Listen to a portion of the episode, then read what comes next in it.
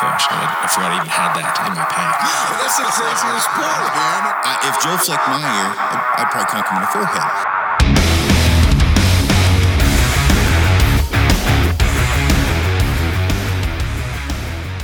All right, so I got Cody Greenwood with the Trad Lab on the mic here. What's going on, Cody? Not much. Good morning. Good morning. What's the weather like? Has it improved any since I've been there? Is it still like ass balls hot?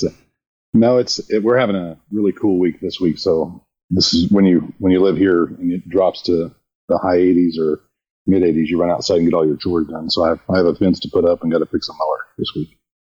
Oh, dang. It's not quite, not 100% humidity today. Yeah. Oh, Lord. So for those who don't know, I've had Cody on the podcast before. We have, but Cody Greenwood has a website, YouTube page called the Trad Lab, and that is where he kind of does a lot of dissecting of different, keep it simple, like say different vein configurations, different broadheads, talks about different bows, string silencers, quivers. And what he does is kind of takes the bro science out of it and puts it in a lab and gets the lab results. And meaning last night it was funnier than hell because he texts me frequently and I get a kick out of him because sometimes he'll test something and I'm like, oh, yeah, that's what I figured. And then other times, like the last one you texted me and went, shit. That was my genuine reaction. I'm like, oh, my God, this is the result. Yeah. Rome's burning. Oh, yeah. Well, I did the same thing. I'm like, well, run it through the third time and see what it changes. Like, that's where you really, you know what I mean? Like, right, you can dissect. Right. But so it's kind of handy because he and I bounce a lot of stuff off of each other. Mine's not as much, obviously, in the lab. Mine's more in the field. But we generally pretty much marry up side by side with our findings. I don't think there's anything we've been too far off on. I don't think. No, I don't think so. I mean, we're that either means that you're doing too much repetition or all of this equipment I have is worthless. We're both lining up on the same thing. Yeah.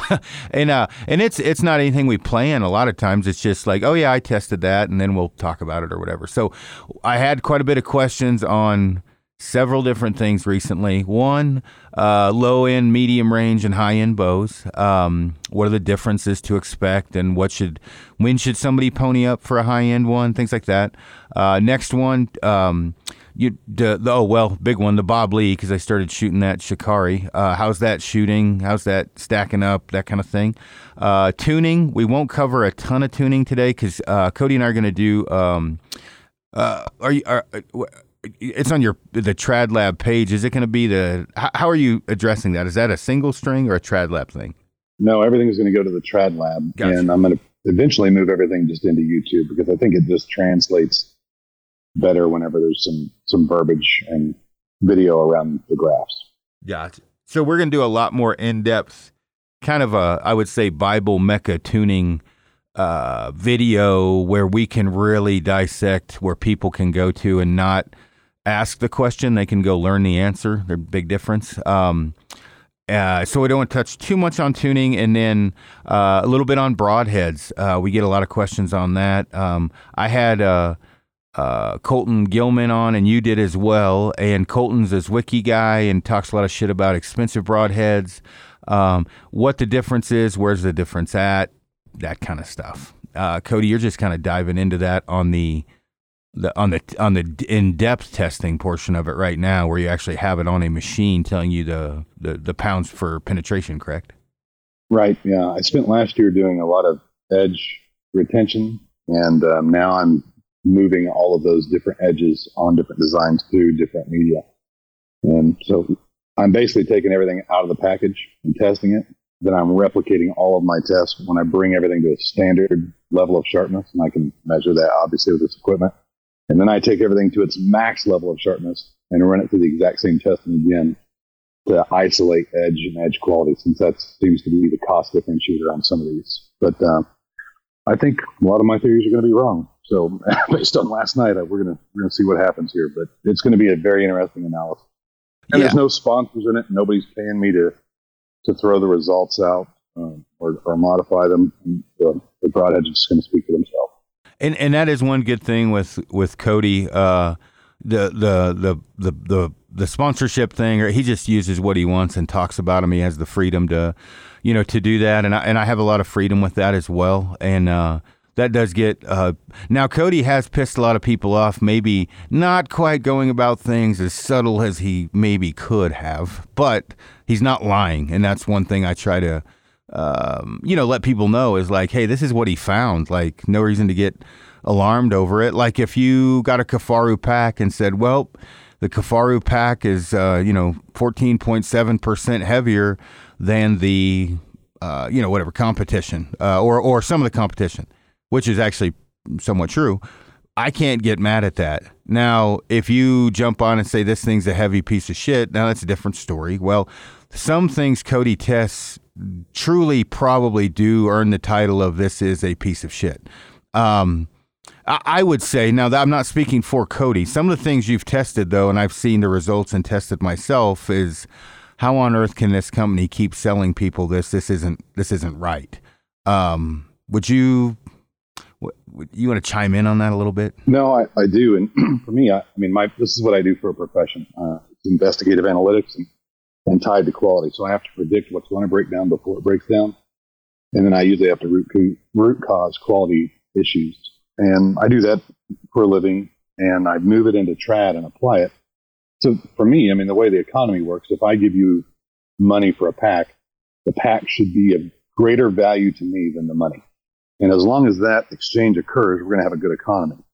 Whenever you start moving product that isn't worth more than the person's dollar, I take that as kind of an injustice, because we're already having a tough time keeping people in our sport. And when they start with something that's difficult to learn with, and they've dumped a lot of money, and they're just going to tap out and move. So it bothers me. And then it bothers me even more because marketing can beat facts. If I've learned anything, I can have raw data in front of people, and 15 pro shooters can come on and disagree with me, and people will kind of go with the weighted mean average of opinion. So it's a tough world, but we're starting to break into it. Yeah. So, kind of along with that, as we're going through, we're going to talk about bows first, and like high, medium, low end kind of bows. A lot of this is scientific, and then there's a lot that's also personal preference, like anything. Meaning, with a good example, the Bob Lee, the first Bob Lee I got, I hit 9 inches left, bow shot great, but I couldn't hit the dot. How to modify the grip, totally different bow. So if I borrow Cody's shoes and I put them on and say, man, these shoes suck because they're size 10 and I wear a 12, not really a fair assessment. So Cody and I both do a really good job at saying this is personal preference, or this is fact, meaning this bow has a kind of a history of shooting knock high or difficult to tune. This bow is a smooth shooter, but it's generally slower than the rest. And then there's the... man, I just don't have good luck with this bow.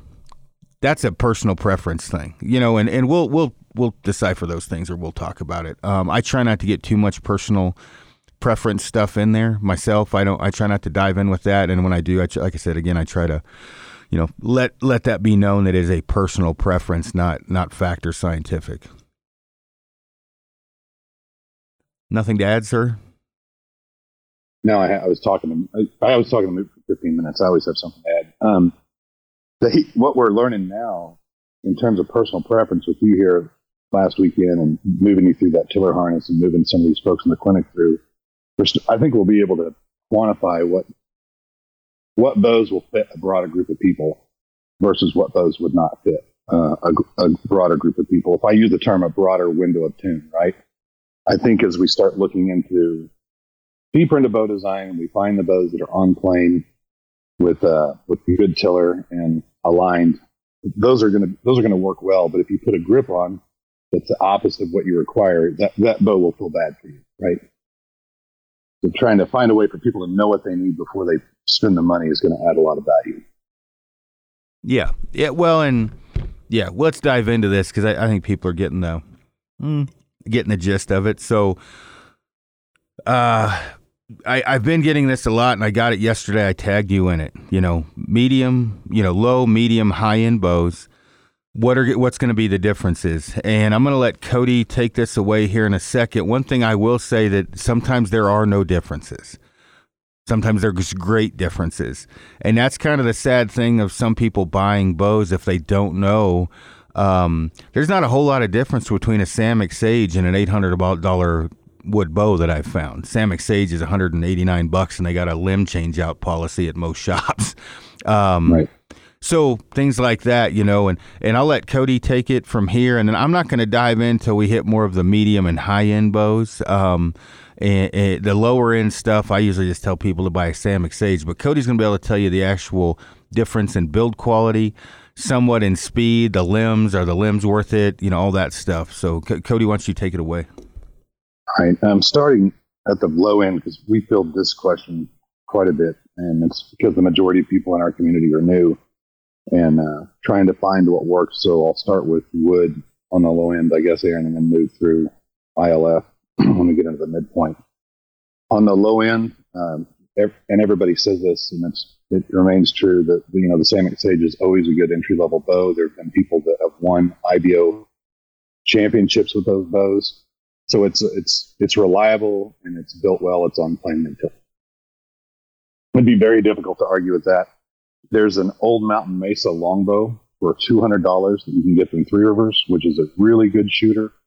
And it's right along the same lines, a little bit easier to look at for me in terms of aesthetics, and it's fun to shoot. And that's a $200 price point to get into a bow that, quite frankly, I don't know how to quantify this unless we apply it to a 300 round. So if I start saying things there and that people aren't going to understand, just stop me. But I think that bow, that $200 price point bow, would carry you into like the 220 to 250 point range in terms of shooting capability. I don't see a bow like that holding me back until I get to that threshold, which is, quite frankly, it's quite a bit of use you would get out of that. Is there a better way to explain this in terms of when they should move from the low price point to the high? You know, I usually, I two things what I tell people. One, you just have a bunch of money and you don't mind spending it.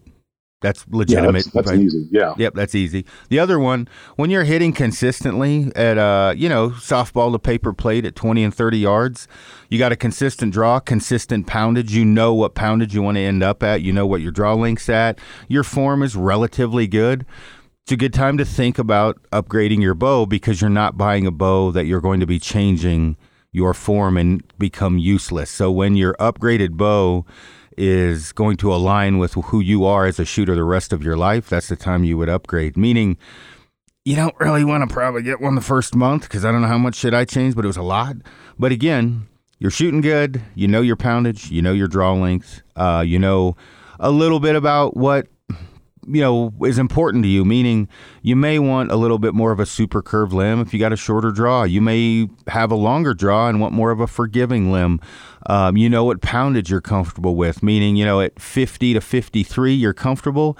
You bump to 55, you get a little yippy, you know. So again, you're ordering a bow for the rest of your life. It is literally a lifelong investment. And you don't want to get married to someone you've only met for 3 days. People do it. Doesn't end up well, but they do it. Same thing with a bow. Right. Might work out long term, but probably not. That's kind of the advice I give. Yep, that's good. So you don't want to get more bow than you require because you're at some point, especially in wood, you're spending money on aesthetics. And but that Old Mountain Mesa Samick Sage is always a good safe path, and honestly, it can carry you a long way. And they're fun to shoot. If you want to get into the more like handmade bows at reasonable prices, Mad Dog Archery is a U.S. bowyer, and it's all handmade stuff. And he has a youth longbow that's just outstanding for $95. I mean, you can't beat that. Anybody that has children, you can just, you know, load them up with these. And then his longbows kind of move up a little bit, but you're in that low end of $400, $425.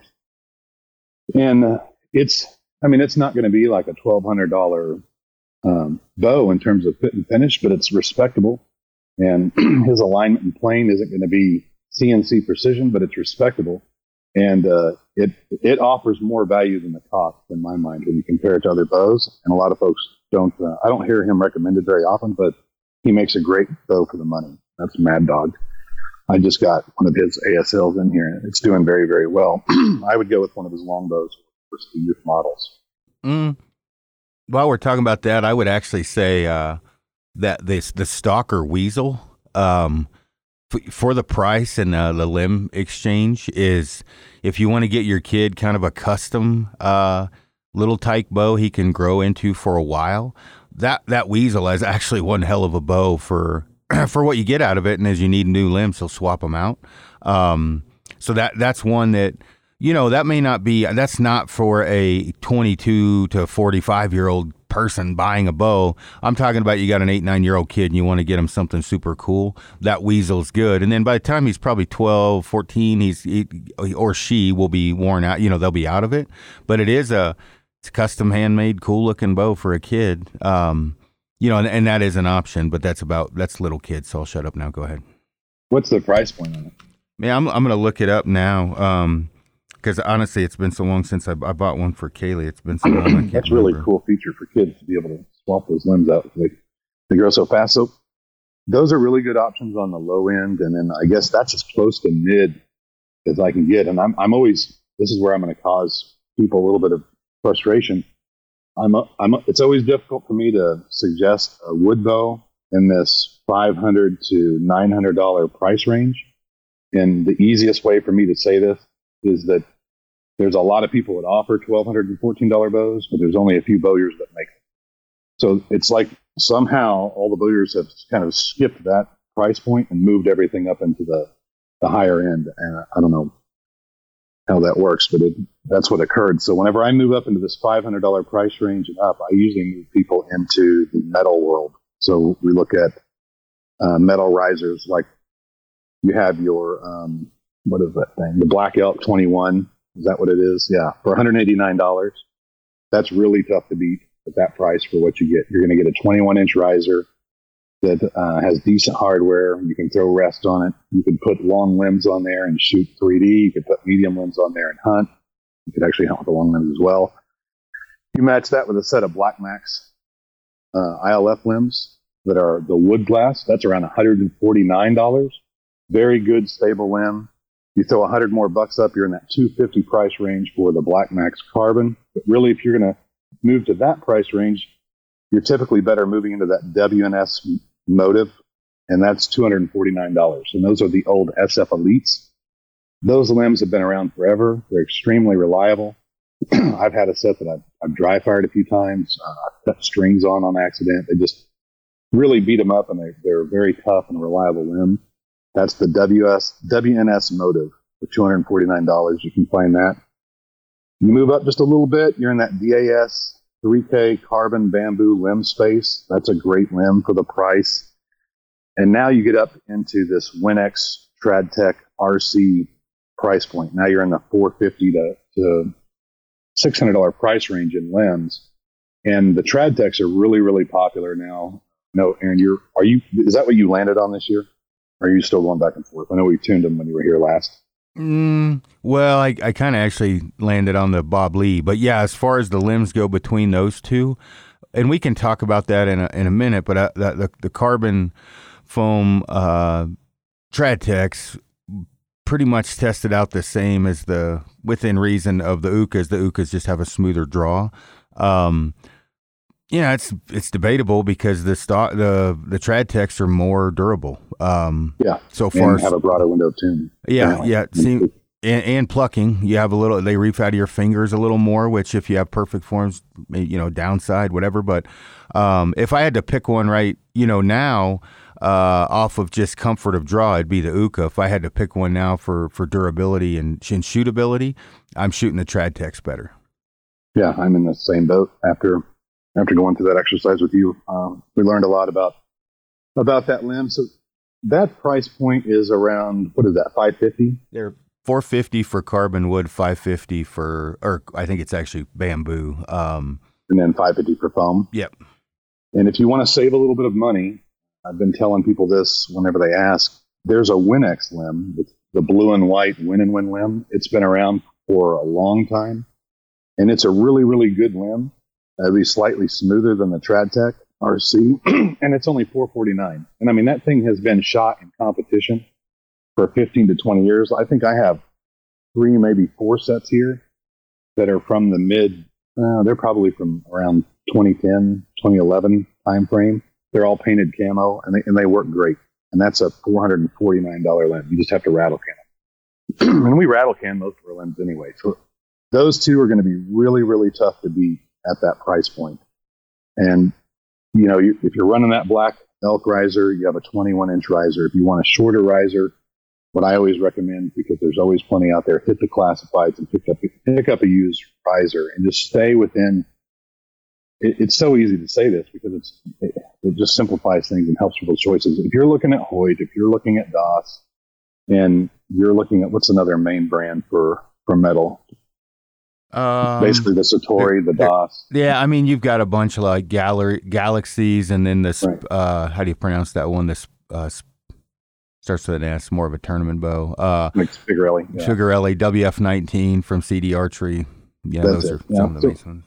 Look for those, the CD Archery, the Satori, the DOS. Those are all mainstays. Backlands. Sorry, I forgot the... Nope, Backlands Composites is a great new riser in that 19-inch space. If you're in that space, you're going to get a good riser. When you start trying to dissect the difference across those three, you really need to be a really good shooter for it to be of any meaning to you. Otherwise, you're forcing people to just give you an opinion that you'll never be able to realize or actualize when you get there. So look in the classifieds. If you see any of those main brands, pick it up and you have yourself a decent riser. That's at least been around for a while and proven itself. Whenever you move out of that $500 price range for risers, you might as well just skip and move up to that $700 to $800 price range for risers, and you're where you need to be for top of the line. The same thing with limbs, except even less marginal utility. When you move from, about to get interesting here, Aaron, so load up on your caffeine. When you move from $500 all the way up to, I guess now, $1,100, it's going to be really hard to put together a PowerPoint presentation with charts and graphs and explain to my wife why I need to buy those. Because they are smoother, and they certainly are faster. Right? You're picking up 13, 15 feet per second, and they're great. If you have the money and you want that, there's absolutely nothing wrong with going with that path. You're getting up into that MK archery space where you can rattle can those and have a great traditional filling limb. You're getting up into that Uukha price range, which they've become very popular now, and they're obviously fast. But you're spending a lot of money. You're getting less limb for your money when you move beyond that $500, $550 price range is what I would be submitting to your group. Yeah, I would agree.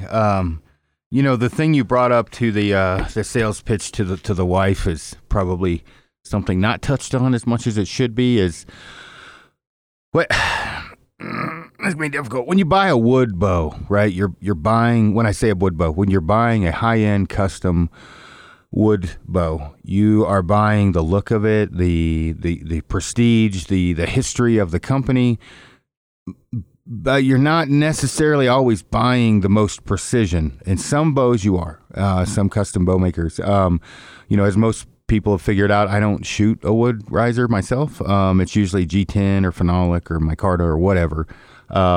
You know, there's some wood, you know, decorative wood on the front of it, whatever you want to call that, wood overlays or whatever. And I'm not, I don't get geeked up on this.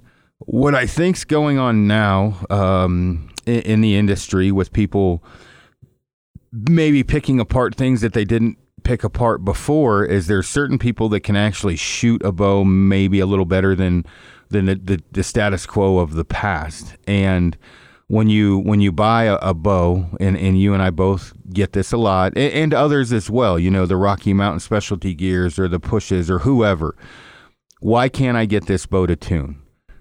Well, it might be you. It might be the bow was built kind of crappy, you know. And so when you're spinning that price tag, what Cody and I are hoping to do, specifically Cody, is you are actually getting, as Cody talked about, exactly what you are paying for. I don't want to go too much into a run on with this, but for me, if I'm going to buy the best, it's probably going to have carbon in the limb. At a minimum, bamboo core, foam, hopefully, for me, I like foam cores a little better. I don't really want a super pretty decorative wooden riser like a blacktail that costs $4,000. I want a hammer that is going to pound nails for the rest of my life. I want something that isn't ugly, but I want something that's going to last, that is built with precision, that I can swap limbs on super easy, and that's going to stand the test of time. I'm not looking for to hang it on the wall. I'm looking to kill with it. And when I say that, I'm being serious. I am using it as a tool, and I want that tool to perform the best it can. When I buy a hammer, I'm not buying it for the looks. I'm buying it for how well it pounds in nails.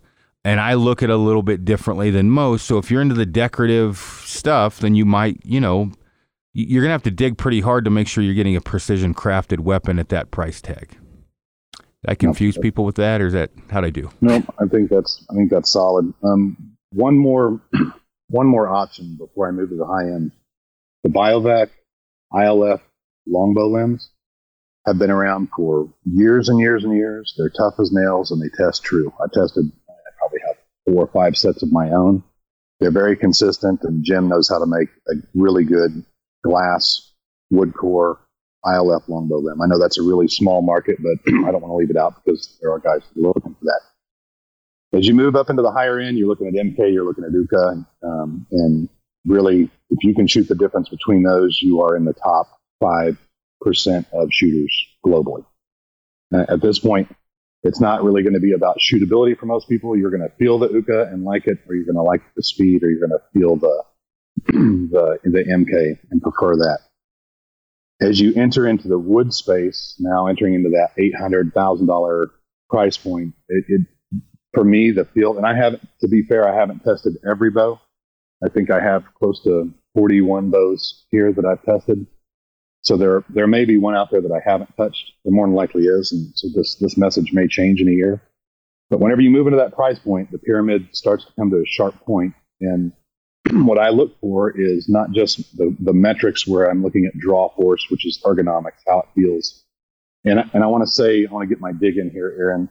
A lot of bowyers, when I reach back to them and say, hey, your bow is kind of stacky, their normal response is, it doesn't matter, it's a hunting bow. If you want to learn how to collapse, shoot a stacky bow, because you're going to let go of that thing as fast as you can. I mean, I'm shooting ASLs right now that tend to be stacky by design. And you just have to learn how to shoot them fast, or you're going to collapse because you're pulling into that tight wall. So I think it does matter for hunters and competitors alike that have the limb have good ergonomics, and there's plenty of bowyers out there that can make it. So I look at that ergonomic, I look at the sound, I look at the speed, and I look at shootability. And the first year that I started Trad Lab, everyone told me shootability wasn't quantifiable. I believe it is. And we'll get into that, I'm sure, when we start talking about what you experienced here as we were tuning your limbs. But whenever you get into that price point, for me, from what I've tested, you're looking at St. Patrick's Lake longbows. The Swift Stick is probably the smoothest longbow I've tested to date. I think it's third highest in terms of performance. Good longbow, good guy. He has an ASL called an American Stick. If you want to get into the hill style bows, that's at the top of the pile there. You're moving into, as always, Tolkien, which is always building a good, reliable bow that are tillered really, really well, and I can now quantify that. They're going to shoot well for most people. The 10X grip configuration is by far my preference for them. When I shoot the classic grip or their thumb rest grip, I have a little bit more torque, but I have yet to pick up a Tolkien 10X that I didn't shoot well and didn't test well. You always have Widow that's building a consistent bow, and you have Bob Lee that's building a consistent bow. And consistency is the other thing that I have to bring up, because people will say, well, why did you recommend so-and-so? They stack a little bit more. Well, why did you recommend this? If they can build 6 bows and they're very, very close to one another, that's a pretty darn good bowyer in today's world. And with those top 3, if you order something, you're going to get what you ordered. And if you don't get what you're going to get ordered, you're going to get taken care of. And whenever you're part of, same thing for retailers, when we talk about Three Rivers or Rocky Mountain, if you have a problem with your Uukha limbs, they'll take care of you. If you go overseas, maybe they will, maybe they won't, and the shipping could eat you alive. So service is a big part of my recommendations, I guess, long story short, man. Because you're going to have problems, and if you do, and you have the right service behind you, it's not an issue. Outside of that, for the top 3 in terms of wood that I've tested, your ILF risers, configuration, and links are going to come down to what you can handle in terms of your form and your draw length. If you're a longer draw length guy, you've got to spend money, or you've got to go with a really long bow. It's that simple. It's a curse more than a blessing, I think. I used to want a longer draw length because I thought I could get more speed. Those guys have a tougher time finding a good bow, and they have a tougher time finding a good team. But that's basically where I'm at. Stay 60 inches and above, and you're set. I shoot a 60-inch bow in blinds, and then I like a 66 or a 64 outside of blinds, but I'm a little bit abnormal in that space. All right, so out of the low end, mid price point, and high end, it really gets sharply pointed there, and you're looking for consistency and service. And it's the same top three that I always recommend. I guess you could add a top four there now.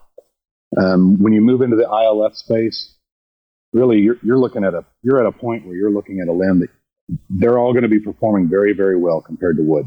I mean, a $250 set of ILF limbs perform as well as a $1,000 wood bow. That's just reality.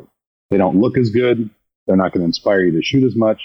But if you're trying to take the low cost, high value route, it's just impossible for a wood bowyer to compete with that space if you take all the emotion out. So getting a set of limbs that are going to be reliable and put together well is probably my top recommendation. You can do that in the $400 to $500 range, and you're not pushing the envelope for speed. Because what I'm certainly learning is speed isn't the most important factor, right? The most important factor is getting that tune. And what I'm seeing is as we move along the axis of top fuel dragsters in the longbow or recurve world, that window of tune gets smaller and smaller and smaller. So I'm starting to push people, as I learn, back to the middle price point range where you have that broader window of tune. Yeah. Man, I'm going to wait because my spiel is going to take way too long. It's going to detour from what you're talking about. So go ahead. Okay. No, that's not a problem. The only thing I'd like to point out, because of your specific audience, Aaron, is there's a lot of people, Aaron, that want to come to the trad world when they reach out to me, and they're doing it because it's a younger guy just getting started on his own, and he's putting down his compound, and he's considering coming over to recurve because he thinks it's cheaper. And I think I sold my wife on that when I started trad as well, and I had to start an LLC. But it's not, I'm not sure it's cheaper at this point. It would be hard for me to say that the initial bow is, and it can be cheaper. But you don't see too many people sticking with the low-cost bows throughout their careers. The other point is we talk a lot about bows, but you're going to spend less. You're going to come in and pick up a Samick Sage or Old Mountain Mesa or $250 ILF lens, and it will be very easy for you to spend $800 on arrows. It's like an inverse relationship. And trying to get a tune or finding the right arrow. So eventually we need to have an arrow discussion. But it may not be the cheap route. You can get a cheap compound pretty easy. I want you to come into trad because you want to shoot trad and you want to be a bigger part of the shot. The second biggest thing that I see is people come in because they say trad is it's simpler. And they come in and they realize that maybe it's not quite so simple, and we lose them in our community. I'm all about trying to retain this community and get it to grow. There's nothing more simple, and I know there's people screaming at their phones right now listening to this. There's nothing more simple than dropping your compound off 3 weeks prior to season and asking somebody else to tune it, coming back and getting it, hunting and shooting a deer. I can't compete with that in the trad world. You're going to have to come in here and you're going to have to work on your form. You're going to have to get some arrows that work. Not great, but they work. And as you refine your form, you'll get more arrows. But as long as you come in with that mindset and you follow these price and value guidelines, I think we have you on the right space. But if you think you're going to come in and make it more easy, man, you're going to be disappointed, because it's not easy. Most of the stuff is DIY, and you're going to tune yourself, and you got to work on your form to get that tune. Yeah, that's really I would agree. The thing where you talk about the simplicity at the root, it is 100% simpler with a stick bow. The problem is since it's so simple, you have to work a lot more on you, and Americans don't want to work on you. They don't want to work on us or me or however you want to put it. Where with a compound, you got to draw, stop, peep, sight, right? I can get you dialed in at 40 yards in about an hour with a compound bow and ready to hunt. With a stick bow, you're going to have discipline. You're going to have to practice every day. You're going to have to work on your form. It is much funner to me It's more of a challenge. It's funner to go stump shooting, you know, but you are going to have to put in the work to get to where you're successful. And if you're that type of a driven person, yeah, I think that's a good idea to pick up a stick bow. Good hand-eye coordination, you're driven, you love tinkering. You love, when I say tinkering, not even just tinkering with arrows or your bow. Let's say, Jake Down said something about this once. He said, get one arrow and one bow that tunes well and turn off social media and go shoot. That's probably the cheapest route, right? Do that. But, you're going to be able to tinker, like learning different, form. Are you a 300 guy, split finger guy? Once you get that dialed in. But, if you're changing constantly, that means you're probably changing arrows. Or if you're, I don't know if I like this bow, I'm going to try another bow. It does get super expensive. Now, right now, it would be way cheaper for me to shoot a stick bow than a compound. But I've had 5-6 years now of working on form and things like that, and finding my own path. You've also probably tested, 50 to 60 bows, so you've been able to go through the lineup and find what works. Yeah, and I have Rocky Mountain Specialty Gear right down the road from me, who has those bows on the wall. So, for me, it's all about the grip. It's a huge part of it. So, like I said with the Bob Lee, the first one I got, bow shot great. I hit left with it. No matter how what I tuned, I sent it back down, and Rob molded the grip to what I consider the Snyder grip, or what people call the Snyder grip, which is a little closer to a compound grip. And, I hate to say this out loud, but so far right now, it's the best bow I've ever shot. And that's total package, right? That's speed, forgiveness, obviously quality, craftsmanship. And I just flat hit with it last night. Amy was laughing because I was doing all kinds of jacked up angles, one knee, right leg up, left leg up, quick snapshots, farther shots. And, I wasn't coming out of the 10 very much. I was working real hard on bedded deer, because that's kind of what I'm about to go against. It's bedded deer. When you talk about shootability, that's different for each person. And if you start off with a bad grip, or it can be an uphill road to hoe, and that's where it does get expensive. Before we move in, because I know you want to touch more on that, and we've done this podcast before. We've recommended different price points. What I end up debating with people, because they obviously take advice from you. They're matching your bow configuration, and what I'm trying to tell them is that may not work for them. So let me just interview you really fast on your bow configuration so people can make up their own mind. You prefer a 62-inch bow, correct? Correct. And that's for hunting in blinds and out of blinds, or do you go shorter in blinds? You just keep it standard all the way around. That's tournament, blind, in blind, tree stand, spot and stock. 62 inch is the package for me. Okay, and you keep that constant. What is it? Why do you choose 62 over 64? You have a limiting factor. Why is it? What prevents you from going to 64 and 66? Just what I got used to. I mean, honestly, I would have no issue tomorrow if somebody said, "Hey, you need to shoot a 64-inch bow." Probably more upsides than downsides. The length does not bother me. But I got used to a 62-inch. The way the string crosses my face, the way it feels in the hand as far as sight picture, all that. But that's what I'm looking for. So if you go to a 64, you would have to change your form because you get scrape on your face, correct? So yep. You stay at 62. And string angle is greater, so I clip. It's not my face; it's my nose gets clipped a lot more with a 64. There you go. So that key. So people will go out there and they'll match your configuration, but we're all different forms of ugly. And Aaron definitely has his own unique form of ugly. So that string in his nose will be different for each one of us. So you just can't rubber stamp what Aaron is choosing, whether it's overall length. Because, in these clinics, I'm looking at what people have. There's a lot of 17-inch Satoris, right? And there's some big guys trying to shoot them with long, really long draws. And different configurations may help them more. And it's the same thing with grips. I have Aaron's grip here on my KV. Aaron's grip, Cooling grip are very similar. Aaron's grip angles out. A Jaeger 2.0, which is probably the most common standard grip. It's also called the Jenkins grip or the Whip 10X grip. Angles in toward the bow. That's probably going to work for a broader group of people than Aaron's grip, which angles away from the bow. And you just have to test that, and it works for you. But Aaron gives great advice in terms of what equipment to buy, but his configuration is custom suited to him through tons and tons of shooting drills. And I don't want people to shortchange themselves. Does that make sense, Aaron? Oh yeah, it's good that you bring that up. And when you're looking at a 17 or a 19 inch riser and a medium or long limbs, that's kind of debatable. When I say debatable, there's pros and cons. Well, I'd say there's more pros to a medium limb than a long. But same feel for me in the sense of how it crosses my face, whether it's a long or a medium limb. I think if you're a 28 to 29 and a half, 30 inch draw, you'd be fine with the system that I'm using. You also have to, I don't shoot a vertical bow. I can't. I tune my arrows to have a specific point on, meaning I have different weights to go for how much point weight, how much component weight. And I'm tuning to a specific point on. I'm fairly adept in tuning, and I'm fairly adept in what I want, and I can tweak things.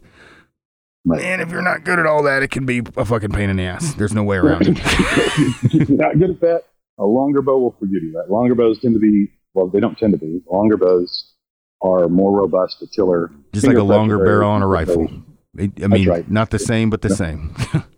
Yeah, it's more forgiving, and the compromise is it's not as compact for hunting.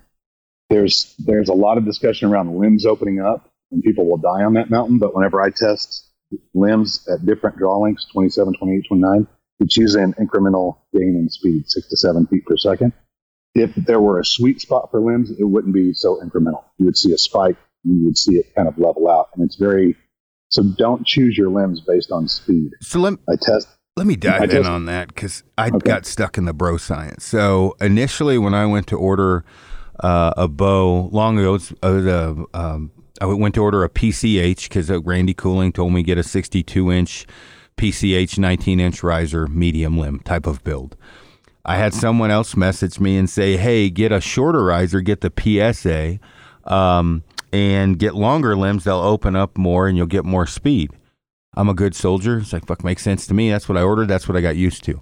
People would ask me, and I would say, because I stopped saying the limbs open up more because I didn't know that was actually true. I just said, it's what I'm comfortable with. Well, yeah. I tested in great depth, and I don't, again, minuscule, if any, amount of difference. The speed was the same with 17 in longs, 19 in mediums. I saw no... And the limbs are definitely opening up more when you video it from the side, but I'm not getting any more speed from longs as I am with mediums. I will say that. Now, that's four different sets of limbs I've tried in a few different bows. Mm-hmm. The Bob Lee is a 19 with quote-unquote medium limbs. That is one of the fastest bows I've shot for how forgiving it is. Right. The TradTech and Uukha at 17 or at 19 with mediums, no difference in speed whatsoever. I mean, literally identical. So, now, what are the price points between those two limbs? $550 and $950, something like that. $550 for TradTech and Uukha's are not. You didn't say which brand of Uukha, and I want to make sure we point that out because Uukha Altai is right at $1,000, and TradTech carbon foam is $550. Right, and we stood out here in the backyard at 45 yards, and. Cast was within your normal variation. Speed was right there, but there was nothing there that was for me cover that price range. After we tuned that and watched them shoot and listened to them shoot, I would have walked away every day with the choice that you did. So the one caveat to that, if you have some physical issues, the Uukha will win every time. It is smoother drawing by a good bit. Yeah. That is the one thing I want to make sure people understand that, because if you get a TradTech and it's a little stacky, it's going to be. The Uukha limb literally draws like butter. It is the smoothest drawing limb within reason. Smoothest drawing limb I've tried up until this Bob Lee. I would say the Bob Lee probably draws as smooth easily and a little faster than the Uukha. It's very impressed, but you will draw that Uukha smoother than you will the TradTech. Other than that, the TradTech was extremely impressive. And people are going to respond on your comments when you post this that the TradTech is noisy. But by the time we got done wet sanding and polishing that tune of that bow in your hands, all we could hear was your spring. It was one of the quietest. I mean, we and some limb savers. Savers. That's right. But we got that bow very, very quiet. So it's very doable. You just have to get those limbs timed perfectly. Yeah, you do. And they are a little snappy at first, but I put two cat whiskers on. Part of that was for the tune because it actually, I was tearing a little weak and it cleaned that up. And this is obviously screwing it out around at home. I have a set of limb savers on it. I've tried two different quivers, the Selway strap-on and the Great Northern. I don't know that made a difference, really. It's kind of hard to quantify that, but a lot of times when, nothing wrong with having a non-biased third party like your wife if she doesn't shoot especially. Hey, honey, how's this sound? Oh, yeah, it's way quieter than the other one. Well, if it was the same bow, but you did something different... Well, then I would say that's a victory. You're making your bow quieter. And when I came home, she didn't even know it was the same limb because it was that loud when I first threw it on to when I had it tuned. Nice. With the TradTech. So that was eye-opening for me. And I think what we're saying makes sense for traditional limbs. When you start getting into these extreme curve limbs, maybe the length does matter. I'm not sure. I haven't done incremental testing on those yet, but what I think a mistake that I have made over the past year is recommending these faster limbs. I haven't really dove into the window of tune. So now you have people with these faster limbs that may be relatively new, and they can't get an arrow to tune. And so going for a more forgiving setup is always going to be optimal. You may not get what you want, because we all want the burners, but you get better arrow flight. Yeah, and I don't know, I really try to impress upon people not to worry about speed. Speed's a bonus to me. When I say speed's a bonus, if I have a bow that I shoot extremely well and it's a 570 grain arrow and 57 pounds and I'm at 170, I don't care. Now, if I shoot another bow that I get an extra 12 feet per second on, it's just as forgiving and as quiet or quieter. That's a bonus. That's not what I looked for. That's just what I ended up with. I don't get real don't get me wrong. I don't want to be shooting 140 feet per second, but within reason, I could give two shits about 8 feet per second. Doesn't matter to me. I'll probably short draw it on an animal and be 8 feet slower anyway. So it doesn't really matter. You just want to manage your trajectory because that's the trade-off, right? And last year I moved all the way down to 132 feet per second and was got three pass-throughs on animals. So I'm not going to go any slower, but I tried to test both ends of the spectrum, and you really don't see any statistical or practical difference in pass-throughs, because at that time I was shooting a 710 grain arrow to get that slow speed. So don't chase speed. Look for something that's easier to tune. It's going to forgive you. The lethality is good enough in the heavier arrows. When I say heavy, 550 to 650, I wouldn't recommend stepping outside unless you are specifically hunting, whitetail close with 700 grains or more. But kind of drift in there. But that's the lineup from low to high. There's a gap in the middle, and everything's a trade-off in archery. But trying to pick something that you get the greatest utility from is going to keep you in the sport longer. And the analogy I always use is like the guitar, the music industry, right? People go buy a cheap guitar, then they want to learn how to play the guitar, and they quit because that $150 guitar was so much harder to play than maybe a $600 guitar. And I don't know if that resonates with people or not, but I don't want people coming in here and picking up a Howard Hill-style bow because people say it's more accurate and easier to shoot, because it's not. That's going to make you quit fast. It's going to make you tap out. You want to pick a forgiving rig that offers really good tiller and good alignment. And you can get that in that $200 to $500 price range. Yeah. So for top pick, you want to go into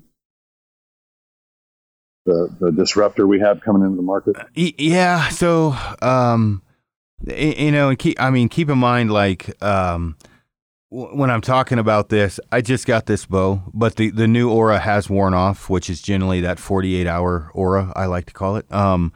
Meaning you're always going to shoot something new better than everything goes to shit. It's like advanced, shooting by spending or whatever you want to call that.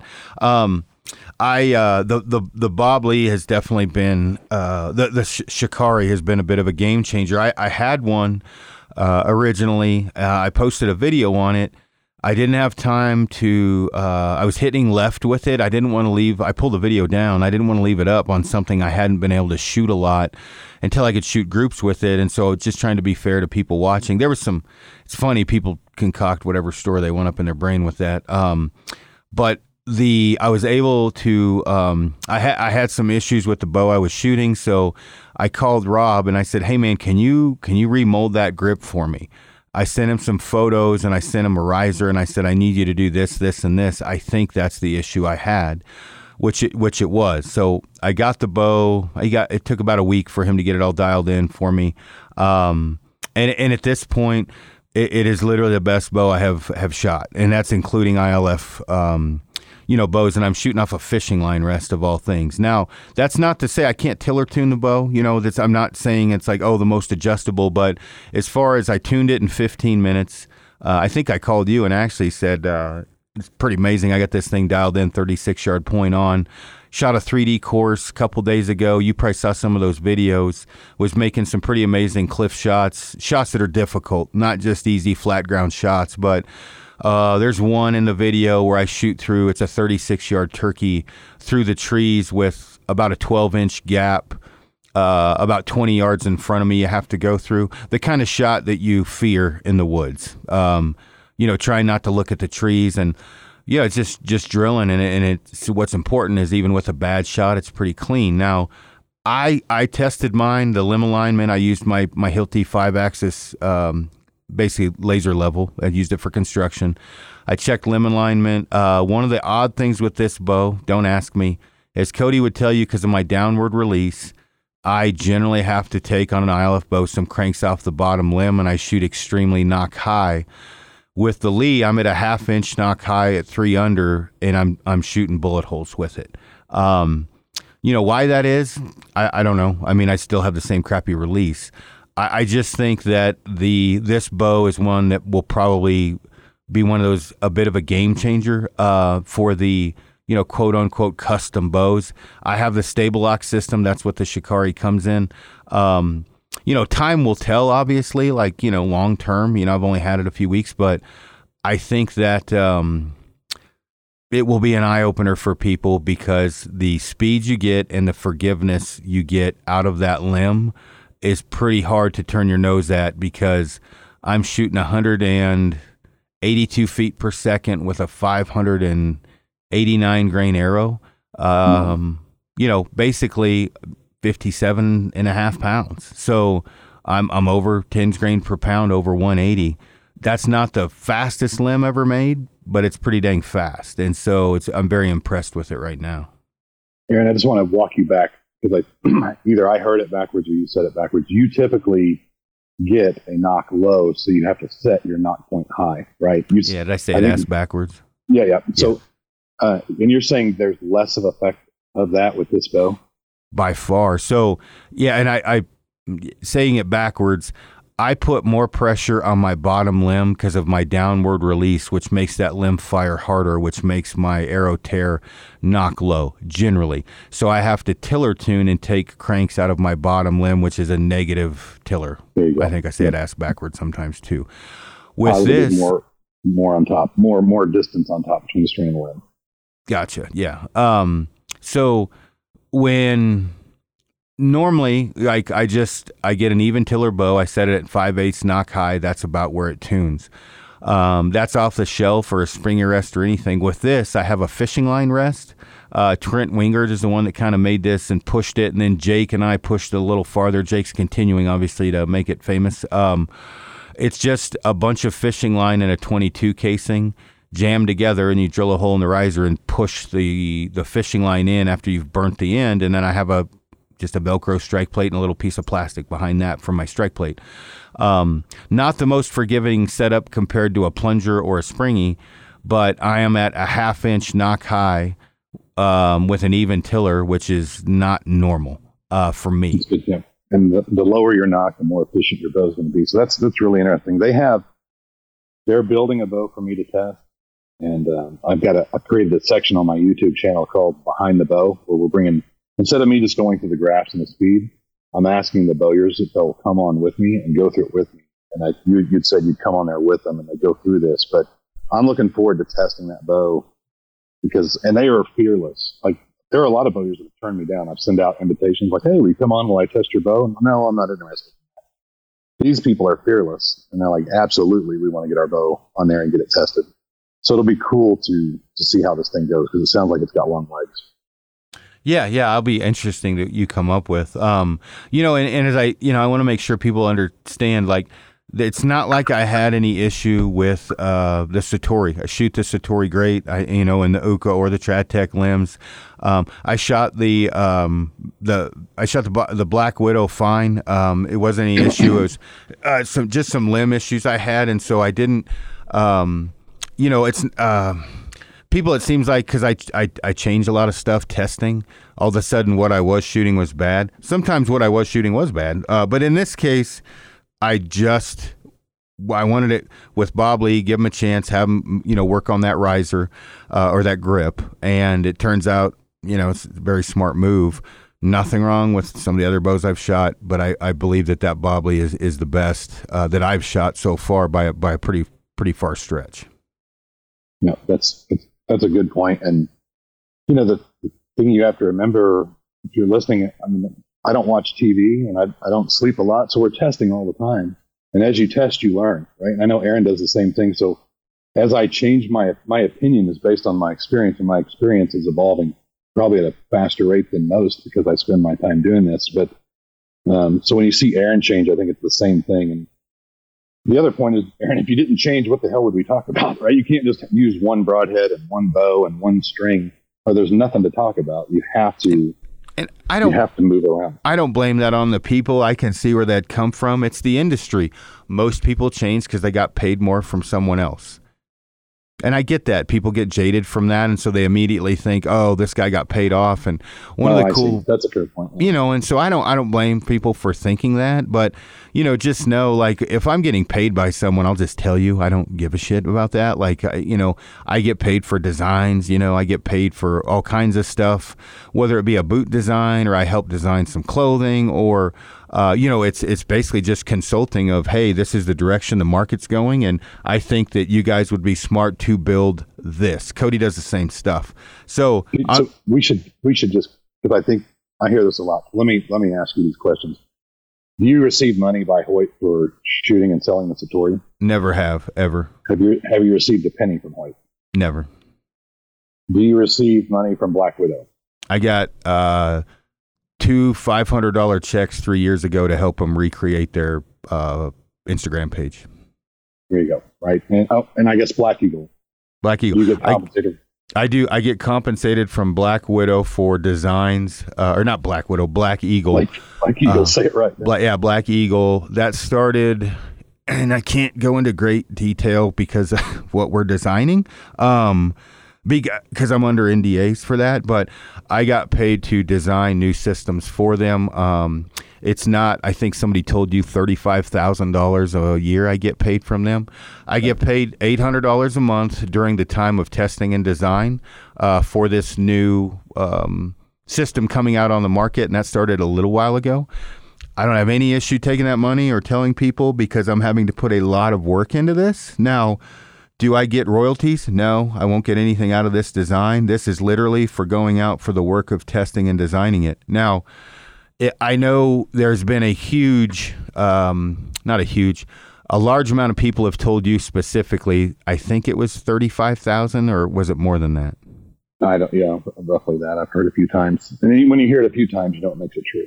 Yeah. So I get a kick out of that because I'm very candid about it. Like, I look at it as like if you said, hey, will you put in my shower? Yeah, I'll do a small amount for free. I don't mind helping a buddy, but there's small amounts and large amounts. And at a certain time when I really don't have the time to do it because I'm trying to run a business, I'm going to probably take some money on the design portion. I've gotten paid for designing clothing. Now, there's a big difference because... Have you ever seen me say, don't buy, unless it's an FMJ, don't buy Easton Access, buy a Black Eagle. Generally what I say is I'm a Black Eagle guy, but those arrows, the TKOs are a badass arrow with a great component system. Those are going to serve you good. I try to get that out in front so people know I'm a Black Eagle guy. I'm very good friends with Randy Kitts. I look at him like a, well, he's not old enough to be my father, but a older brother. And I help him design stuff. And so, I mean, hopefully that makes sense to people, but I am taking some money from Black Eagle right now. And I don't have any issue telling people that. And how much is Bob Lee paying you to promote this new bill? Nothing. They gave me a hat. So that's, you got a hat. I got a hat from Safari Tuff, so I'm pro staff for Safari Tuff right now. Everybody should know that.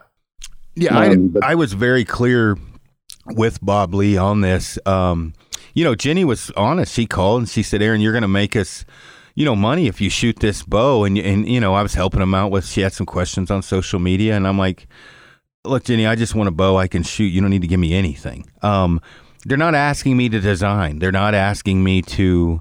You know, they're not asking me to take any time out of my day of large quantities away from my business and my family, which is where kind of the rubber meets the road for me, not in an aggressive way, but meaning, okay, I don't mind helping, you know, a couple hours a week compared to 20 hours a week. There's a big difference. So Bob Lee is not paying me, and they're not ever going to pay me. I'm not going to take any money from them. I just like the bow, and I like it's not blowing up. Those are two very key things, and I can hit what I'm aiming at. So that's a victory. That's a payment enough. And free hats. There you go. So it's good to clear that up, because you leave a lot on the table to not take money. I spend a ton of my personal money. Let me rewind this real quick for both you and I. If you would like to get sued very quickly for defamation of character, it is very easy for me to produce what is, you know, known as tax paperwork to prove that I did not get paid what you are saying or any money at all. So meaning if you're Joe Smith and you're running around saying, "Don't listen to Aaron, he's getting paid X amount of money," I can fucking sue you for that. And I'm going to start. And it takes a quick printout of my tax returns, as well as Bob Lee, Black Widow, Hoyt. And then you are going to court for defamation of character and slander, because you are talking out your ass that is very provable. Now, if you said Cody Greenwood's a dipshit, I'm getting heated up. Goddamn burger punk. I feel like we're in the movie. Yeah. Easy Rod. Yeah. I don't want a liter of cola. If you say Cody Greenwood's kind of a dipshit and Eric can be kind of an asshole, can't sue you for that. Probably some truth to that. Again, valid judgment of character. Yeah, exactly. So, but I'm just telling people, when you start, and this isn't just about me or Cody, that is going to be, I can tell you for a fact, starting to get cracked down on a lot more in the industry, because Gritty tried to do it with me and Donnie Vincent. You know, said, "Oh, Aaron pays Donnie $50,000 a year." It literally took Donnie and I about 10 minutes to produce the paperwork to a lawyer to show that what Brian was saying was far from the truth, which is now slander and defamation of character. So if you're going to spread large rumors, you might want to fact check or make a phone call, because you can get sued very easily for that. So go ahead. No, I don't think I can add to that burning pile, but it is a pain. Because we spend a lot of money and time to be unbiased, and it's very difficult to do. And it's just to grow the community and help retain people. So not something I entertain. I'm moving to YouTube to allow the ability for me to go live and do live Q&A. So if you have a string maker that says what I say is not true, or you have a bowyer that says what I say is not true, I'm willing to go live, have everybody come on and run the test in person, and even take structural design changes in my testing into consideration. So it's gonna, that big move is to help me kind of invalidate some of the people that don't like my results and say that I'm doing it incorrectly. Now I can do it. I can run these tests in front of folks and hopefully get more validation. But there's no motivation. And even if we were going to get paid, traditional archery is the worst business case in the world to dive into for this type of work, because there's no damn money here. I probably should have calmed down a little bit on my spiel. I'm apologizing to people listening in, but it is starting to affect me more than I'd like, because I am losing a lot of money by not taking a lot of endorsement contacts that I could, to try to remain pretty true to help people. And so when I hear, and you hear it a lot, you know, about me or whatever, that don't listen because he gets paid from this company or this company. Do you really think a company, Hoyt, would pay me to shoot a riser and not their limb? That didn't even make any sense. Like, right. And then how much money are these companies making, right? Like, I know Three Rivers pays some people, from what I understand. I'm pretty sure they, for promotion answering questions, I don't think that that's a bad thing. It's a pain in the ass to answer questions all day online. And if they can have people help them out to do that, I don't have any issue with that. But I'm not doing that. And neither is Cody. And so don't lump us in a box. I mean, by all means, if you have a question, ask me. I have no issue telling you the truth if someone's paying me or not, or I'm designing something or whatever. And it's important to look at, if you're online and people are telling you brand A is a great bow, go look at their Facebook profile or their Instagram. Are they pro shooters?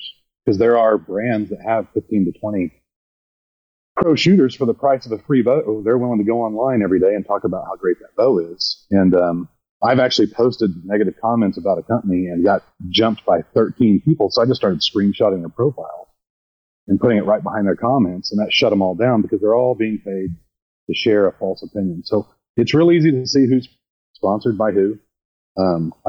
I think it's a little bit of common sense, and you can kind of wade through the nonsense. But that's it. So it's this layout is as genuine as they come. I'm really passionate about traditional archery. I'm really, really proud of some of the bowyers out there. I forgot to mention Liberty Bows, because I got flack last time we did this, because they said these bowyers that are doing it by hand can't compete with CNC machines. You have Liberty Bows that's done by hand. That fellow went out and cut his own U in the 70s and using it now, and he builds a perfect bow on plane and on tiller. So there are some master craftsmen here in our industry that deserve the recognition, the hard work that they put together. The Tolkien father and son team, those guys work hard. Widow works hard. They deserve the recognition that they do get from us, and I don't have relationships with any of them. Most of them won't respond to me, but I have a relationship with the product, and if it's good, I try to do what I can to show people that it's good. Yeah, no, for sure. And we don't need to beat that horse to death. By all means, most people have my phone number. Man, if you ever have any question of like my affiliation with the company or where I sit, I know Gritty for a while tried to say I was paid by Primus and MSR for promoting their stoves, not a jet boil. Two stove companies aren't going to pay me to use a stove. There's not enough juice in that to even make sense. So a lot of that, again, is slander, defamation of character, and by definition, saying something untrue about someone can get you in trouble pretty quick, especially when that someone owns a multi-million-dollar business. So keep in mind that, before you get yourself in trouble. No, I have no issue with answering any questions people have. So on that note, you do tend to be biased when it comes to backpacks and tents. I'm going to be honest with you. You seem to have a bias. Well, and that's funny with that, because I don't get paid from Hilleberg, and I make shelters at Kifaru. That should tell you something. Hilleberg doesn't pay anyone. But I believe that is the best tent on the market, so that's what I promote. And they're a competitor, quote unquote. So, but I am definitely biased towards backpacks, I would say, and tents. So, yeah, don't listen to me on that one. I think that talking about like with that Bob Lee, I think it'll be interesting to see. I think it's a game-changing bow. The details behind it. Jake was friends with Brian Broderick. Brian Broderick and the guy from Bushman Bows had come up with the technology for a very a much more curved, super curved limb for the Spartan bow. But the Spartan guy makes a very long bow, a very beautiful bow, extremely fast. Broderick had that technology that Steve Jewett with Bushman Bows and Broderick had worked on for quite a while, and Broderick was able to take some of that technology, help Bob Lee or Rob Lee out. They took the curvature out of it. It's not really anything like the Bushman bow limb, but some of the technology's there. So Broderick and Jake kind of got that together, got it to Bob Lee. Bob Lee or Rob Lee kind of reinvented the wheel. They changed the molds. It wasn't a super curve. Try to pick a happy medium, and that's where that limb came from. And I know both Steve Jewett and Broderick had a lot of time and money and effort into that limb, and they just took parts and pieces of that to make the again, the limb is nothing like what's on a Bushman bow, but some of the technology was there. And so They made it less curved, I believe much more stable, and a much better all-around limb than what Bob Lee was offering, and honestly what you can find on the market. They were very smart with the design. So just so people know where that limb came from. I'm looking forward to getting that in the lab and testing it. You did test the hardcore model, right? I did, yeah. So it has the heavier takedown system in it? That's correct, with the stable lock, yeah. So... I tested one Lee and it had that. It was Blake's bow that I stole after IBO Worlds for a weekend before I shipped it back. And man, I tell you, that the weight, I don't know if they did this by design or it's a happy accident, but the weight you get from that takedown system is in the right spot for that riser. Putting that weight out on up in the limbs. Yeah, limb pockets. And it really, it's worthwhile. And I don't think I looked at their website and they don't really pitch it as a shootability factor, but I can't imagine that it's not. So I'm looking forward to getting my hands on that bow and testing it and going through it with them, and happy to see that they're proud of it and not scared to run it through the paces. Yeah, I mean, I told them, I said, hell, at this point, if I blow up a limb every 2 years, it'd be a fucking victory. So I'm making jokes. Obviously, I'm not expecting to do that, but I haven't had the best luck with limbs and risers and things like that. So the fact that there is...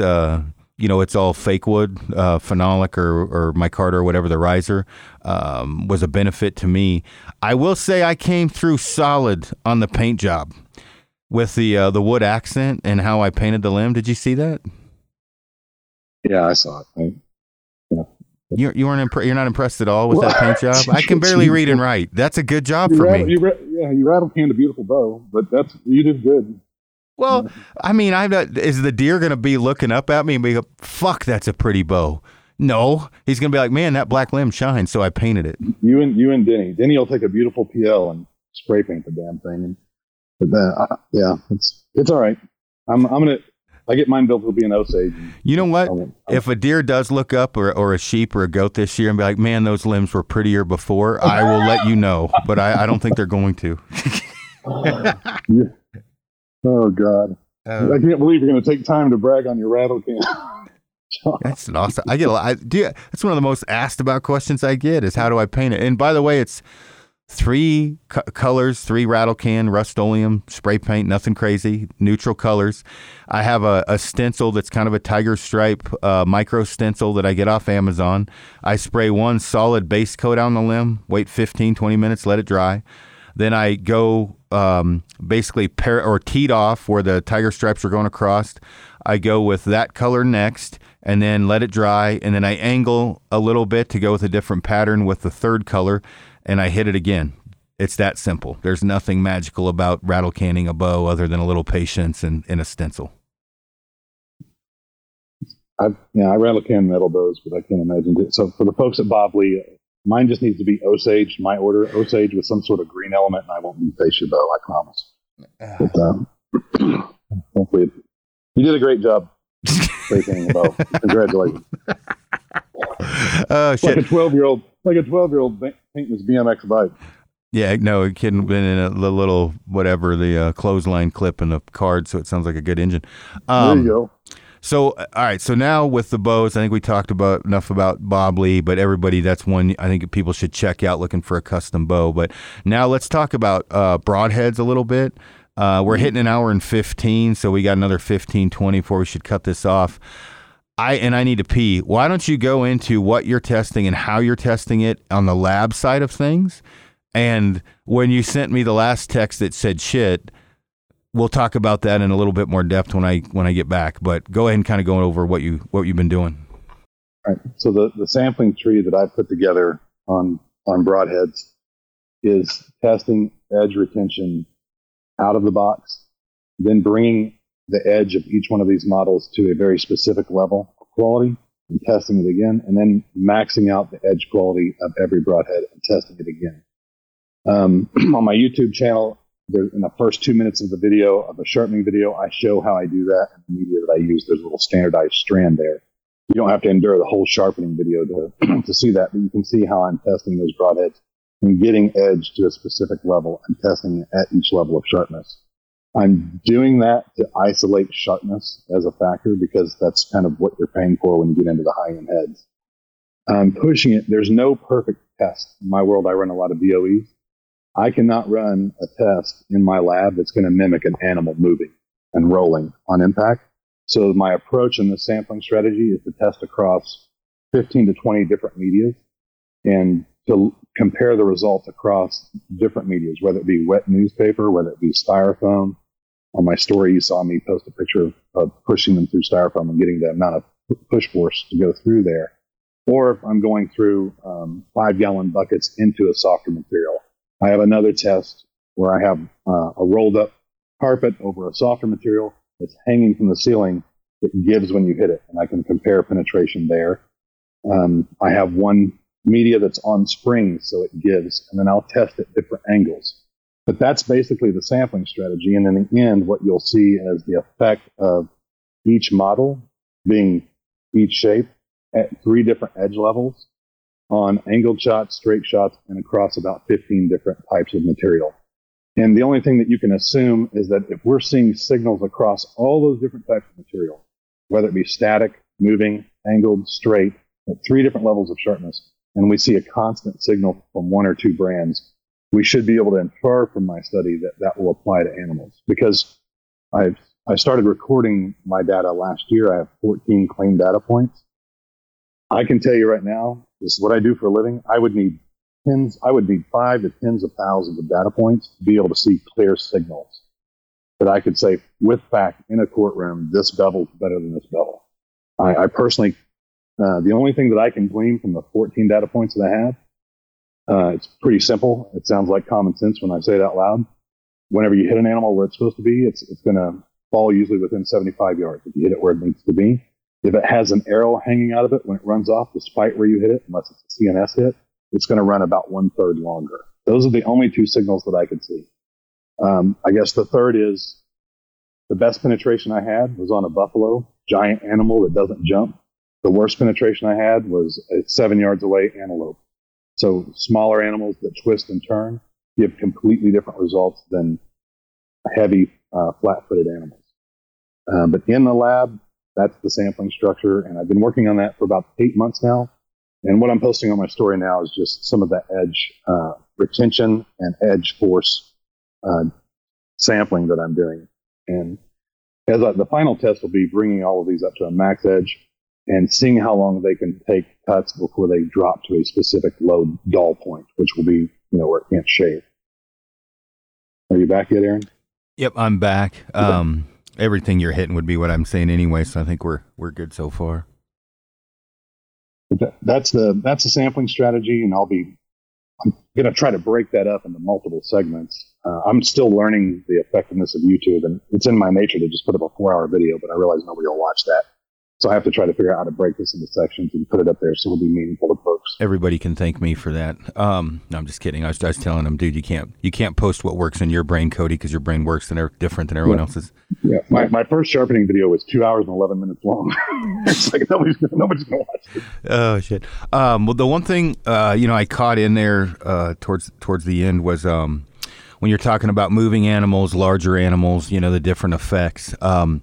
One of the things, and I don't want to go into great depth with the Ashby study because I think what Ashby did at the time was correct, and I think the majority of what he talks about I agree with, meaning good components, good arrow flight, things of that nature. When you start getting into 3 to 1 ratio broadheads, I haven't found that is a massive difference. The single bevel, the bone-breaking 650, that's another thing I don't think people should really worry about.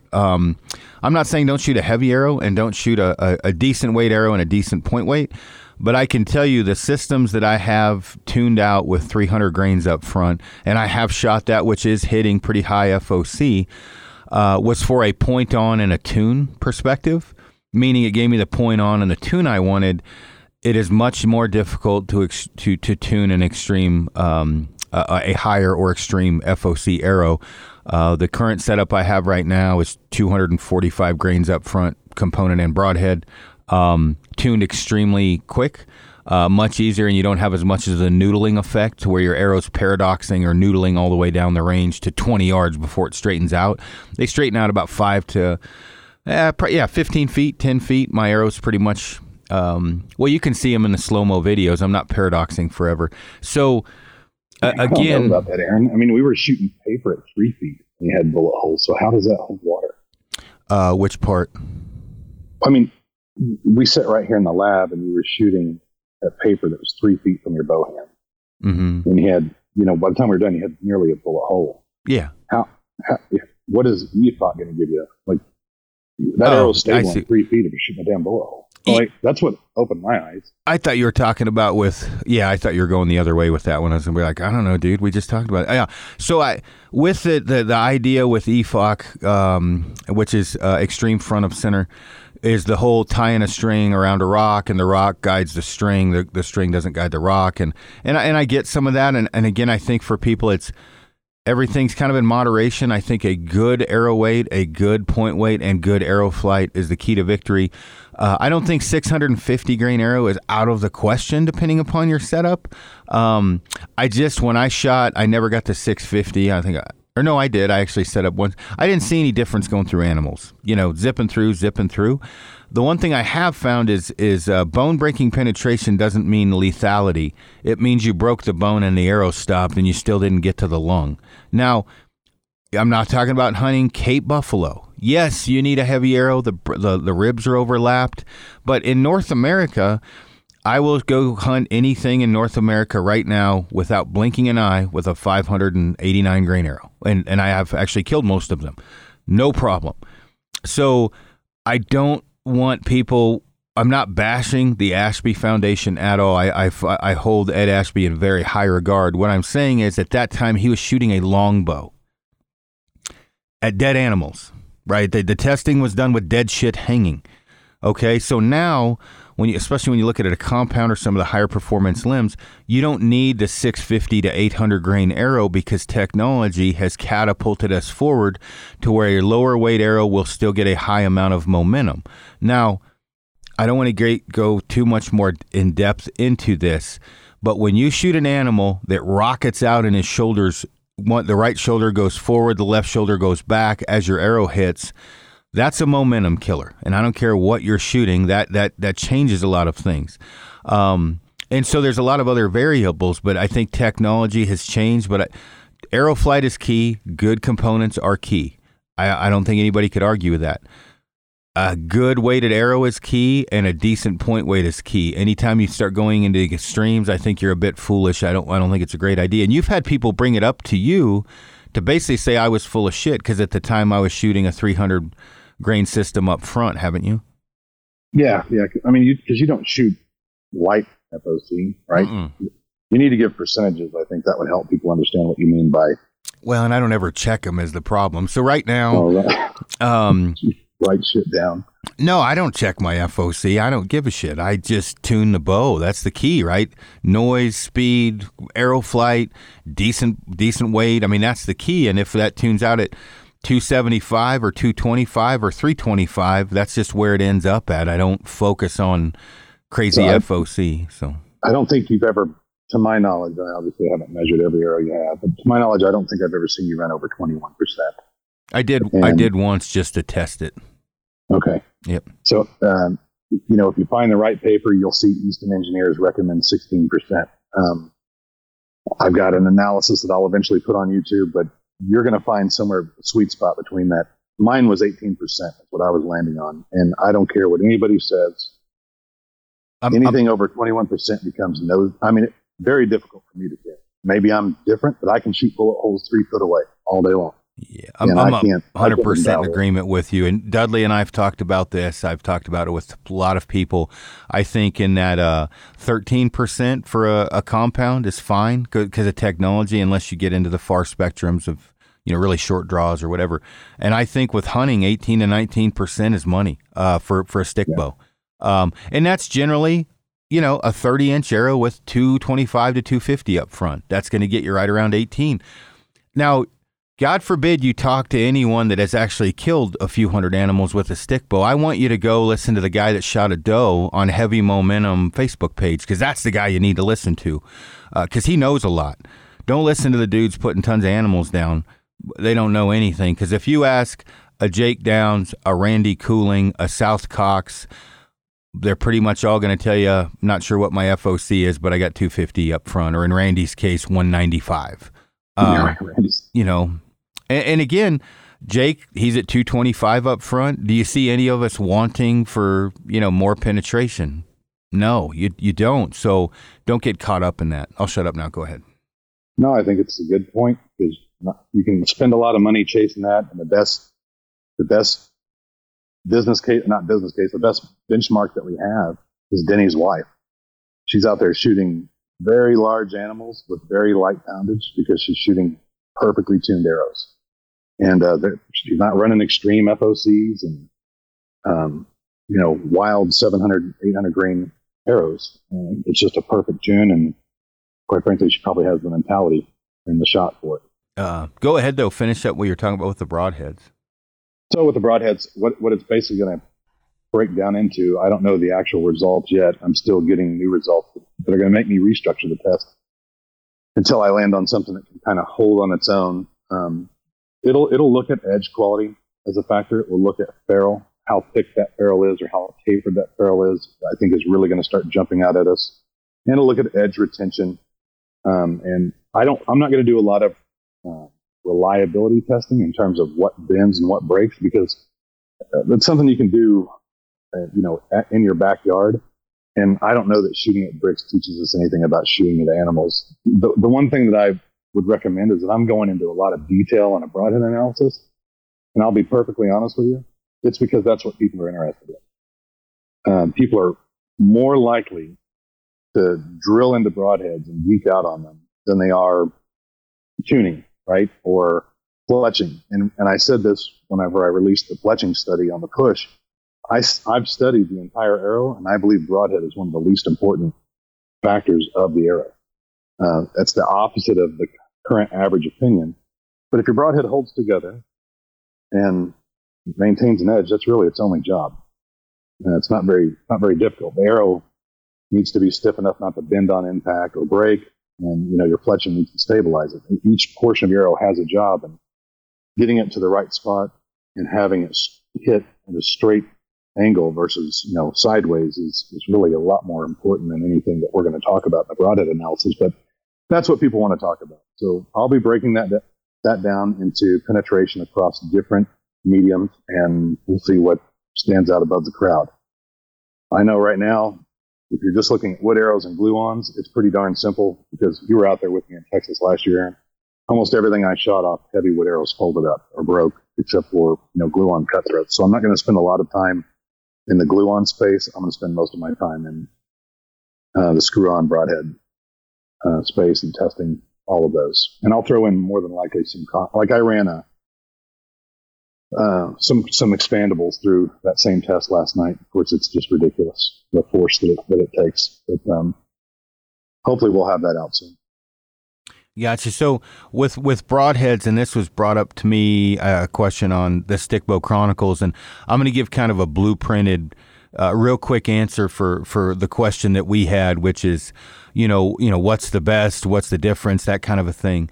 To me, you've got three basic categories. You've got the kind of the mid-road high-end area, and that would be your Cutthroat 3-blade, your VPA, broadheads like that. You've got the lower end, which is going to be a Magnus Black Hornet, a Magnus Stinger, and then you've got the ultra high end, which is the Iron Will or the Valkyrie.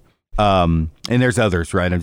So people, like this year, I'm shooting, without a doubt, the Iron Will and the Rocky Mountain 3-blade. That's my system for everything I'm going after. And I've got some cheaper broadheads, other ones I'm testing like always. And my point to guys is, if you can't afford a really good broadhead, a Magnus Black Hornet is not a bad option. It's not a durable broadhead, and it's not one that's going to stay sharp for a long period of time. But it's better than staying at home because you don't have broadheads. So, of course, that's a decent option. Your best all-around for the budget, I think, is a Rocky Mountain 3-blade, a Cutthroat, or a Cutthroat 3-blade. The Cutthroat 3-blade and the Cutthroat, something like that, is good for the money, not horribly expensive. And then I think the best broadhead is the Iron Will. How much of a difference is there between an Iron Will and a Zwickey? Well, one is going to be the durability. An Iron Will is going to be, more durable. What about a Cutthroat 3-blade or a Cutthroat in Zwickey? Well, they're going to be more durable and they're easier to sharpen. Is penetration going to be different? Probably not if if the Zwickey is sharpened correctly. Now, after the first hole in the animal, it's probably going to need to be sharpened quicker than other ones, but there's got to be like a happy medium and a reason, meaning if you're going on a once-in-a-lifetime hunt, yeah, shoot a Cutthroat 3-blade or an Iron Will or something. If you're shooting hogs and turkeys and crap or even whitetails, a Zwickey is going to be fine, but you got to be able to sharpen, right? And why don't you talk about that? What's the time frame of shooting a Cutthroat 3-blade or a Cutthroat 2-blade or an Iron Will out of the package compared to a Zwickey out of the package? Well, I mean, you can pick up an Iron Will right out of the package. It's razor sharp and ready to go. If you pick up a Zwickey out of the package, now you have to remember, I sharpen a lot of broadhead, and I hate sharpening broadheads, but I do it because of this test. So I have stones that are really good stones that cut really fast.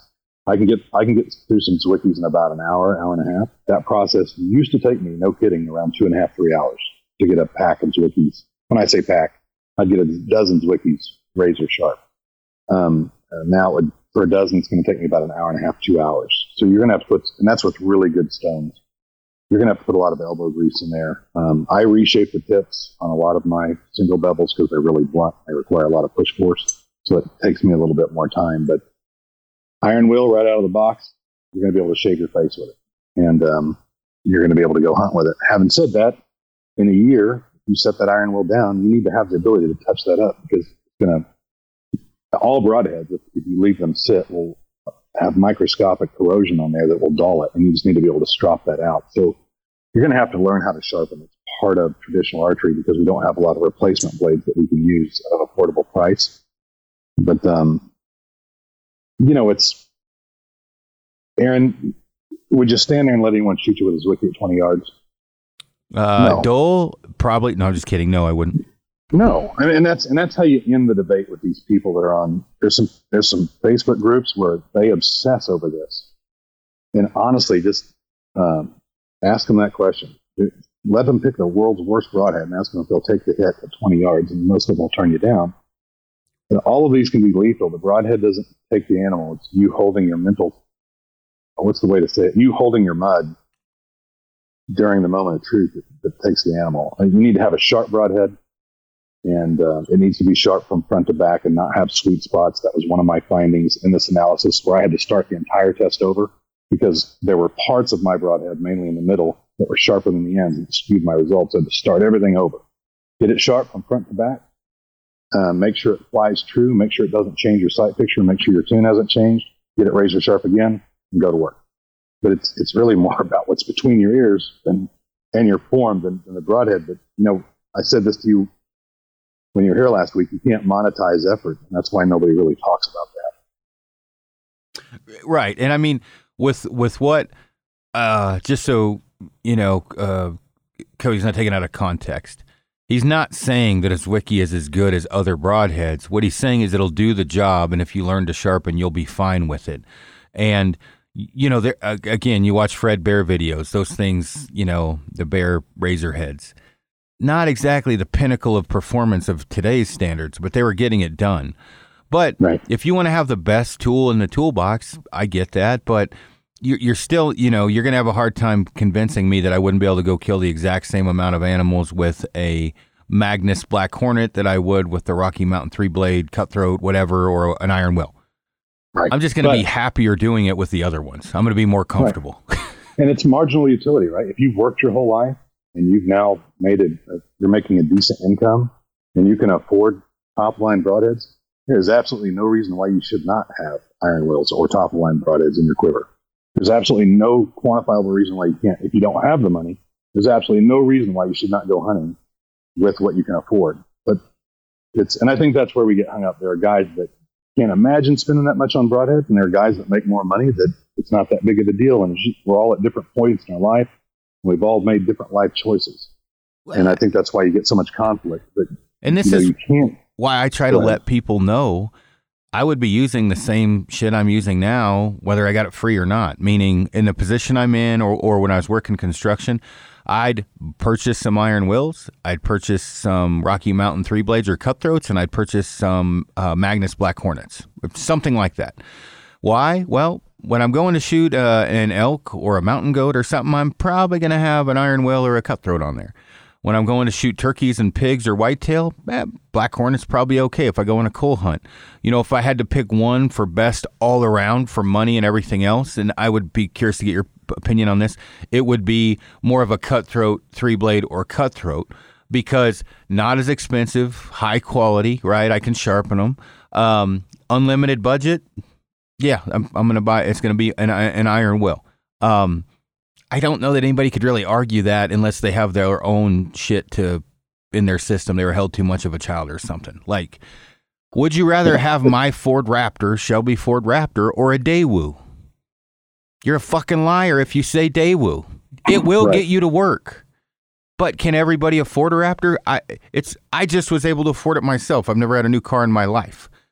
So I'm at a place I can buy this now. It's no different than gear. Now you can say, oh, that's stupid. I'm going to keep driving my $300,000 Tacoma or 300,000 mile Tacoma. I get that. That's where I was at, but now I can afford a nicer vehicle and I got it. Right. That doesn't mean I'm going to pick a 1985 Tacoma or a Toyota over the Raptor. Yeah. I think it's just people get frustrated because they can't imagine that spending that much money, and they'll talk a little bit of trash and make fun of the guys that can, but you know, I interviewed Colton as well. Colton hunts a lot, and I heard him on your podcast. Colton's never sharpened an Iron Will. And he said that when I interviewed him, and I'll have him on my YouTube channel. It was a great interview. So are they harder to sharpen? What makes them harder to not if you have good stones. They have more bevels to sharpen. They have 5 unique bevels you have to sharpen, plus bleers. But if you have good stones, you can sharpen those things. And if you have the money, buy the best stuff you can get. If you can't afford it, don't worry about it. Buy what you can afford. But we spend a lot of time going back and forth on this because people get butthurt. And people make fun of Sitka gear, right? But last year in Kansas, when it was cold and wet, I watched the guys making fun of Sitka gear get in their truck and leave at 10 o'clock in the morning, right? Because it started sleeting on us. And I'm older. I've worked very hard my whole life. While I was working hard, I didn't get to hunt a lot, and now I'm going to be warm. So it's just that's the difference, right? I'm willing to pay that money for that gear. Same thing for broadheads. The toughest shot I made last year, Aaron, you were there for it. It was a steep angle on an Aldad scapula, and it blew through the scapula, right? At 23 yards? Yeah, something. And that was an angled shot, maybe 20 yards. Since I'm the shooter, it was like 60 yards, crosswind, 23 miles an hour. But it was 19 to 23 yards. I can't remember what you were saying when we shot, but that was a hard angle into the scapula, and it blew through that scapula with a star-shaped hole. And that's a double-bevel broadhead at the time, 46-pound recurve. And that single data point in my brain will draw me an emotional bias to have faith in that head, right? Yeah. Because that's a tough shot on paper, right? An angled scapula. And it didn't skip across the scapula. It blew a star-shaped hole through it. Yeah. So you're going to have experiences that build your degree of belief. You're going to have experiences that bias you as well. You're going to shoot something in the guts, and you're going to want a wider broadhead. Then you're going to shoot something in the knuckle, and you're going to want a 2-blade. What I recommend to people, if you have a failure on a broadhead, don't give up on it. Ask yourself, if I shot 100 animals, would I see that trend? I just had a guy write me the other day, and he said he shot a doe with a BPA in the tip vent. Well, what happened if you shot 100 does? Is that worth swapping out all your gear? I don't know. But we have really strong emotional ties to broadheads because you make contact with that animal, and you're on this emotional high when you're tracking the blood, and we make some pretty strong choices based on our experience in that little bitty short window. I think that's why it's such a hot topic. No, 100%. Man, I got to get off the horn here because I got to get on another podcast at 9, which it's 9. So, okay, cool. Man, give everybody your digits for where to get on for YouTube and check out what you got going on. All right, I usually forget to do that. I'm glad you reminded me. So, the YouTube channel is just simply Trad Lab. If you look up Trad Lab, I'm on there, and I'll be posting a lot of videos there. All of my Though test will go straight there instead of my website. I'll end up shutting that website down. All my studies will go to YouTube, and I'm going to have a section called Behind the Bow, where I have the bowyer come on in and go through it if they'll choose to. On Instagram, I'm the Trad Lab, and really all I'll be posting on there is telling you whenever I'm posting videos. Gotcha. Well, cool. Well, man, I appreciate you hopping on here. Everybody, what Cody's doing, it's great work, very informational. So appreciate all the listeners. And I got to hop off here, so take it easy, man. All right, take care. Bye.